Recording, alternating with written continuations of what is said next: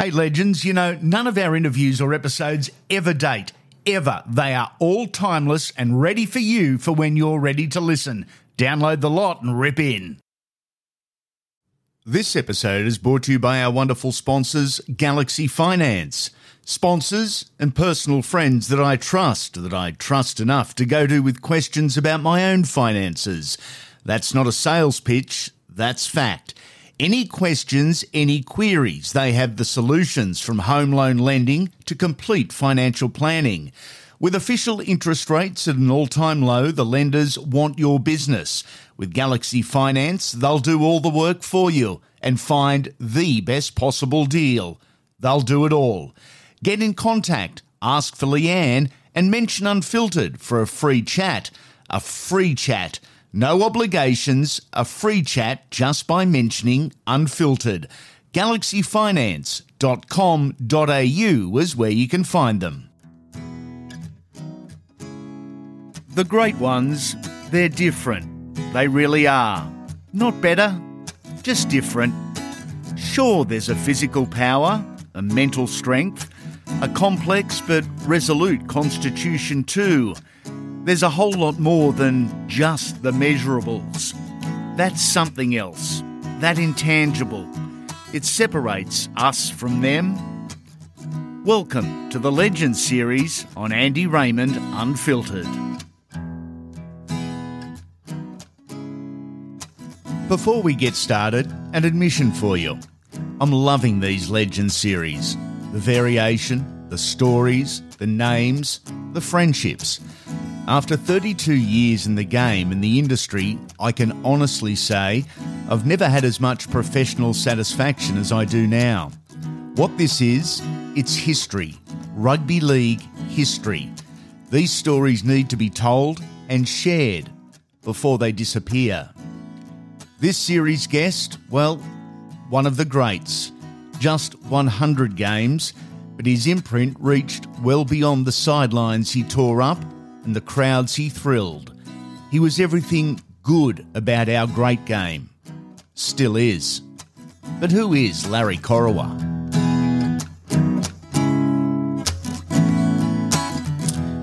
Yeah, good question. An Aboriginal person who grew up on the Tweed.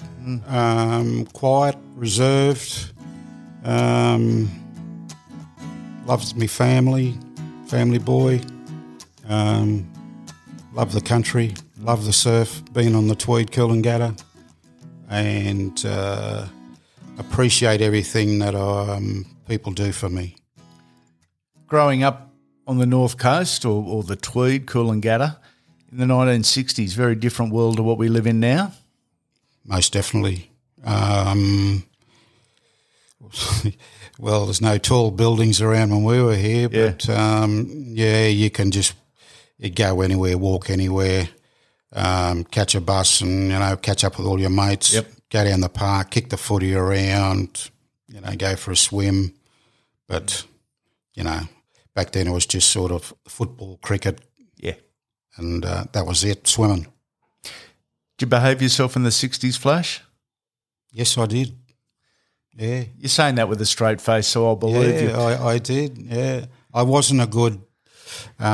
learner at school, but I did my best, and school was important to for my upbringing as well, because you get to meet different people and all that. So playing footy, because my old man and my uncles and my grandfather played footy, so I was in the blood, and everyone just at Tweed River High just played football, and you had blokes like Mick and Peter Ryan who and Stephen Hargey that all went there, and you knew blokes that played first grade in the local comp, when I was 14, 15 growing around, but Tweed was good to me, Speaking of the nickname, what's the nickname now? As life has changed, so too is how we speak to one another. The original nickname, I would imagine, is unacceptable or inappropriate in 2022. Well, it's only inappropriate to other people. To me, I love it. I'm proud of being black. Yep. And black flash is what I am. And, you know, people have asked me, you know, it's inappropriate. I said, yes, no, you can call me in that. You don't find it offensive? I don't find it offensive. I think it's an acknowledgement of, you know, the name that what I played for down there, you know. So, you know, they call the Ricky Wolford the Black Cat, you know, the Panther. So, you know, and but – you know, it doesn't bother me. I love it. So everyone out there, you can call me the Black Flash or the Flash, whatever you want. Doesn't bother me. Naturally fast, naturally athletic. Did rugby league, even in the early years, did it come easy to you? I didn't know how quick I was until I got to Canberra. Really? Yeah. I did athletics at school, won a couple of races, but I went to Sydney for a carnival, state carnival, and I come second in the long jump instead of sprinting. Wow. So it didn't come to me until I got down to Canberra and started playing down there, and they flicked me straight onto the wing at Woden Valley. Wow. So that's where it all started from, you know, but – mate, I was a beanpole back then, you know, so, you know. I have heard the story previously, the details I'm sketchy on, but from here there was one or two stops before you got to Balmain. Canberra was one of them and the most famous one. I'll let you fill in the blanks. Was there another stop between Tweed, Canberra, Leichhardt? No. Straight out of Tweed to Canberra. Yep. My uncle was in the army at Duntroon. Okay. All right, so he come home and said, what are you doing? I said, nothing. He said, come down, I'll get you a job in Canberra. So he was based in the Duntroon after coming out of Vietnam and being based in Canberra. Mm.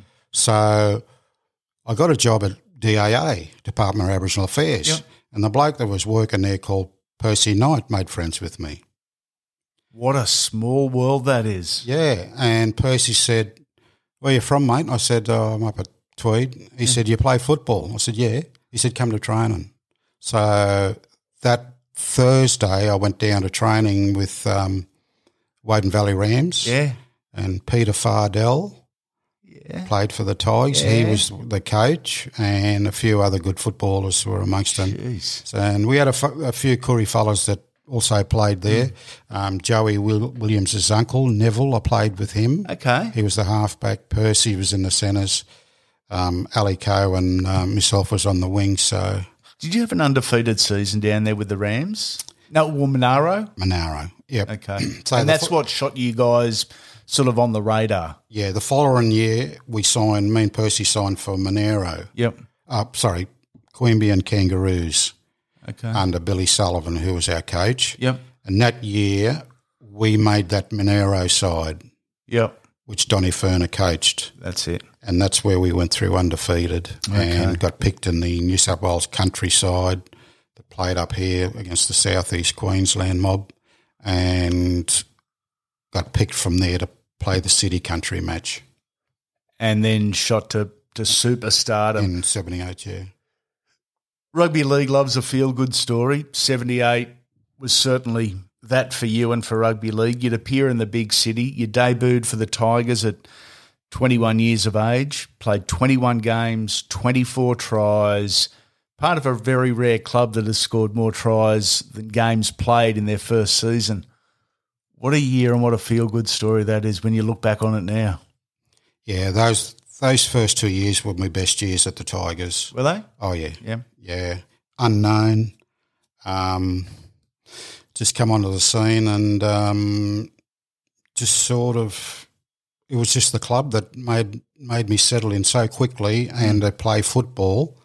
And the fans, mate, unbelievable, you know, and especially playing at Leichhardt Oval. You're right. Yeah. You're right there with the fans and it was just an unbelievable couple of years, and it was just mind-boggling for me to, you know, to firstly go to Balmain, but then to be picked in the Kangaroo tour. Oh, wow! You know, and the following it was an experience over in England and France, And I was grateful that I didn't play in a test over there because they would have smashed me, the Poms over there, because back in them days. Oh, yeah. Yeah. Tough as can be, yeah. And I was lucky enough in 79 to get picked for – went back here when they come out here for two tests. So, yeah, 78, 79 were great years. Then it sort of dropped off a bit because I think the defence became too orientated coming in with the coaches and all that. So and a few of the players that I relied on with Percy and them, they were back in reserve grade. Yep. And Lordy Martin and Dennis Spendle was injured.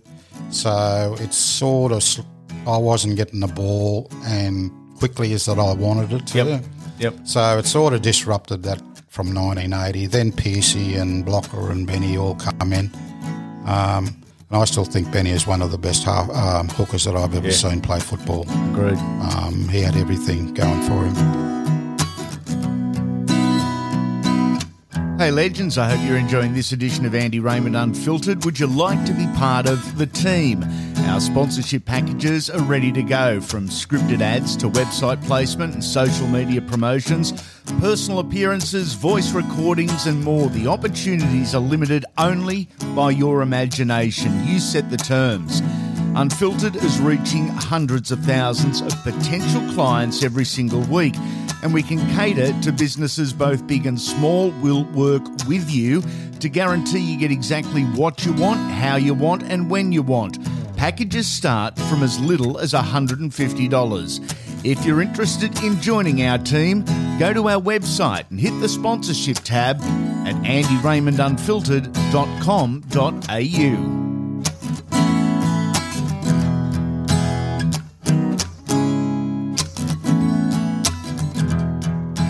Mate, life away from footy. You're a country-minded kid in a big city. How did Sydney treat you? Was it easy, a difficult or an uncomfortable change? It was difficult in the early stages, the first couple of months, because they threw me into a one-bedroom unit at Tremoyne and 100 metres down the road was the Tremoyne Rowing Club. And back in its day, mate, you would know, they'd come from everywhere to party, and we've had some very great times at Tremoyne and...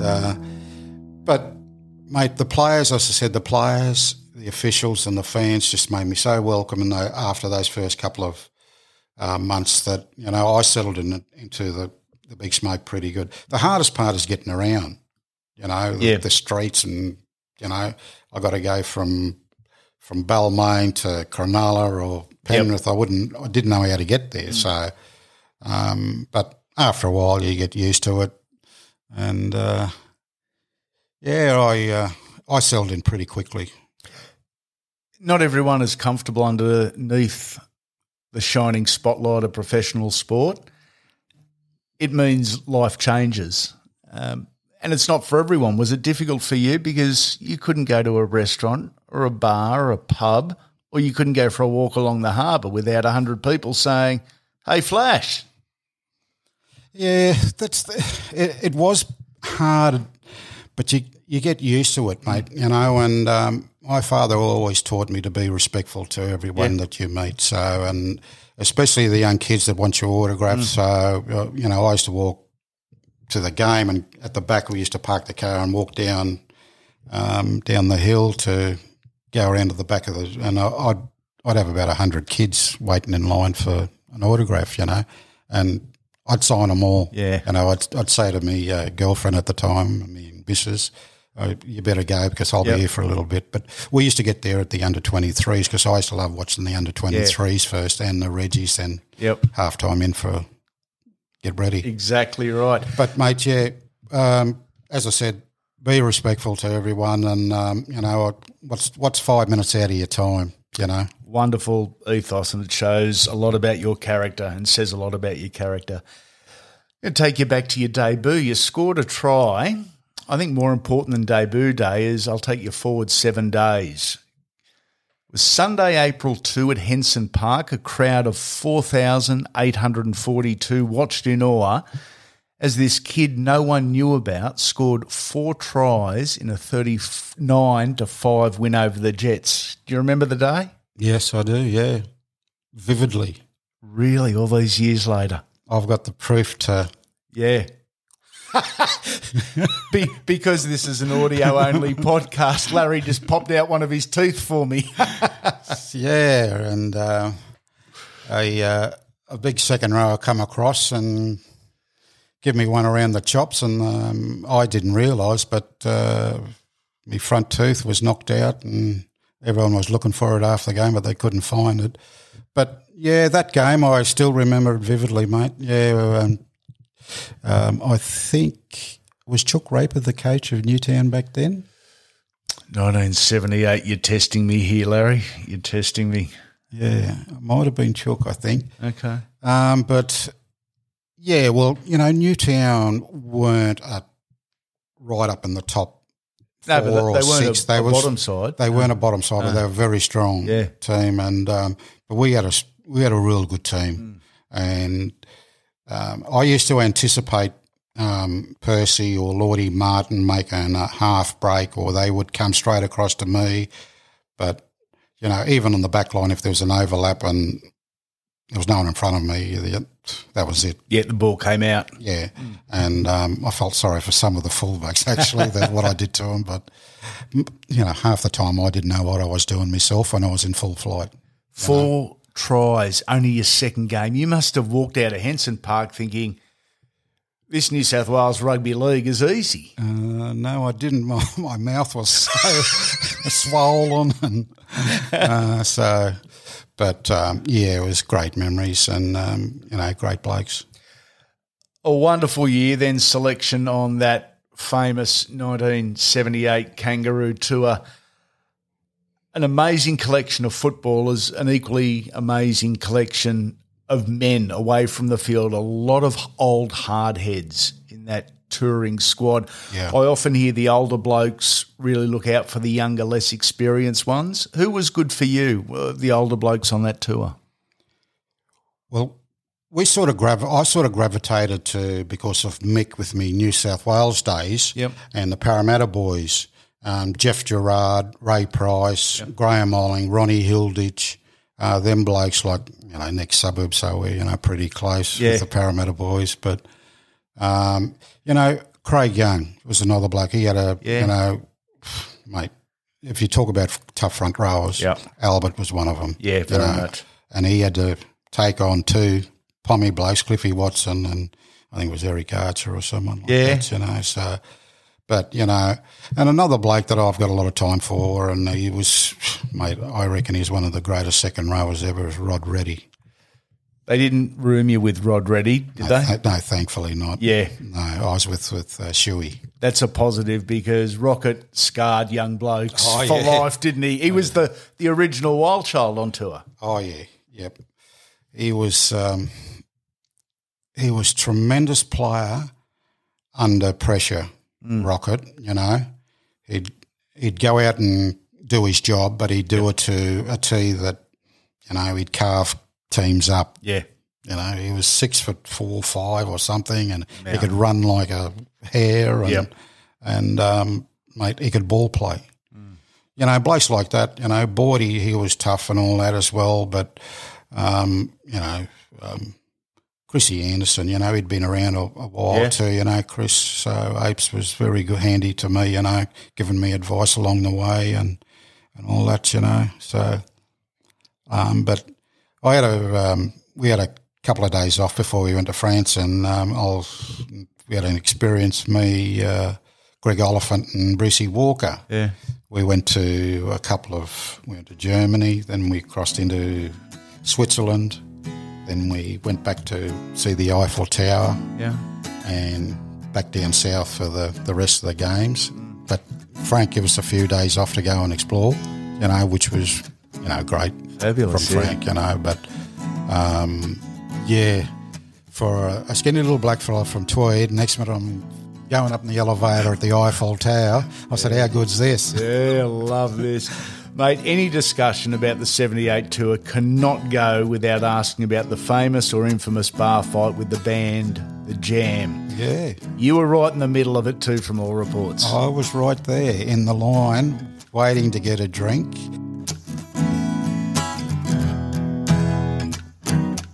We hope you're enjoying this edition of Andy Raymond Unfiltered. The Legends series drops at the start of your working week. It's in-depth, personal and highlights some of the game's finest from yesteryear. The weekly Wodge drops in time for your weekend. It's full on and the hottest podcast on the market. Why listen to opinions when you can listen to interviews with the stars? And on every episode, you can hear up to a dozen different players and coaches, both past and present, giving their thoughts on the great game. It's fast-paced, full of footy and laughs. It's a must-listen. Make sure you subscribe to the podcast wherever you are listening. That way, you won't miss a thing. Every episode will drop immediately. Before you go, we'd love a 5-star rating and review. It's not for ego, it's for business, as we look to expand the Unfiltered brand and bring you more. Make sure you come back soon, Legends.